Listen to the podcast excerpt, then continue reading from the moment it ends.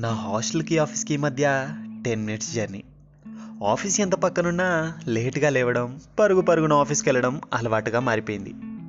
కానీ ఈరోజు మాత్రం నా స్పీడ్ని తగ్గించే ఓ స్పీడ్ బ్రేకర్ నా కళ్ళ ముందు ఎదురైంది.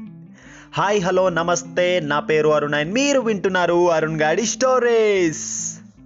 ఎవరో తెలీదు. ఎక్కడుంటుందో కూడా తెలీదు. కానీ ఒక్కటి అర్థమైంది. నేను వెళ్ళాల్సిన రూట్ తప్పి తన అడుగులతో నా డైరెక్షన్ మార్చుకొని తన వెంటే ప్రయాణిస్తున్నా అని. ఆ టైంలో ఆఫీస్లో దొబ్బులెట్టే మా బాస్ కూడా గుర్తురాలేదు. నేను ఎటు వెళ్తున్నానో అసలు అర్థమే కాలేదు. వెళ్తున్నా అంతే. తన కళ్ళు దాన్ని అంటుపెట్టుకొనున్న కాటుక చూడ్డానికి చాలా బాగుంది. చాలా అంటే చాలా బాగుంది. అలా తన ముందు తన వెనక నేను. టైం కదులుతూ ఉంది. దాని తోడు నా హార్ట్ బీట్ అలా అలా పెరుగుతూ ఉంది. తను వెళ్ళి పక్కనే ఉన్న బస్ స్టాప్లో నిలబడింది. అదే టైంలో తన ముందు ఓ సెవెన్ సీటర్ ఆటో వచ్చి ఆగింది.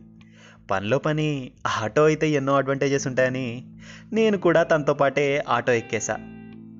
తనని అలానే చూస్తూ ఫేస్లో తెలియకుండా మొదలైన చిన్న స్మైల్తో తన ముందు కూర్చున్నా.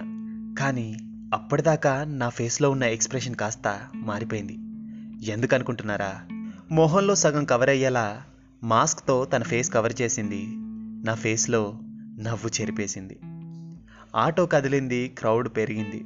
తెలియకుండానే నాలో టెన్షన్ కూడా మొదలైంది. ఎందుకు అంటే తను ఏ చోట దిగుతుందో తెలియక. ప్రతి కథ ముగింపు చూసుకొని పుట్టదు. ఒకవేళ కథ ముగింపు చేరుకుంటే హ్యాపీ ఎండ్ని కోరుకుంటుంది కానీ సాడ్ ఎండ్ని కాదు. ఇప్పుడు నా విషయంలో అదే జరుగుతుంది. తెలియకుండానే తనతో జర్నీ స్టార్ట్ అయింది. ఈ జర్నీ ఇలానే వెళ్తే బాగుండు అనిపిస్తుంది. కానీ నాకు తెలుసు ఈ జర్నీ ఎందాకో కాదు తను ఈ ఆటో దిగినంత వరకు అని.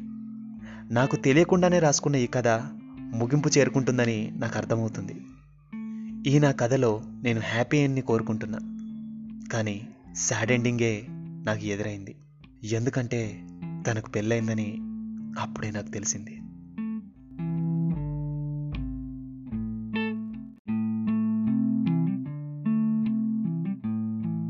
ఈ పోడ్కాస్ట్ ఇంతటితో అయిపోయింది. Hope you were enjoyed it and next ఎపిసోడ్తో మళ్ళీ కలుస్తా. Thank you for listening this podcast this is Arun take care stay tune bye bye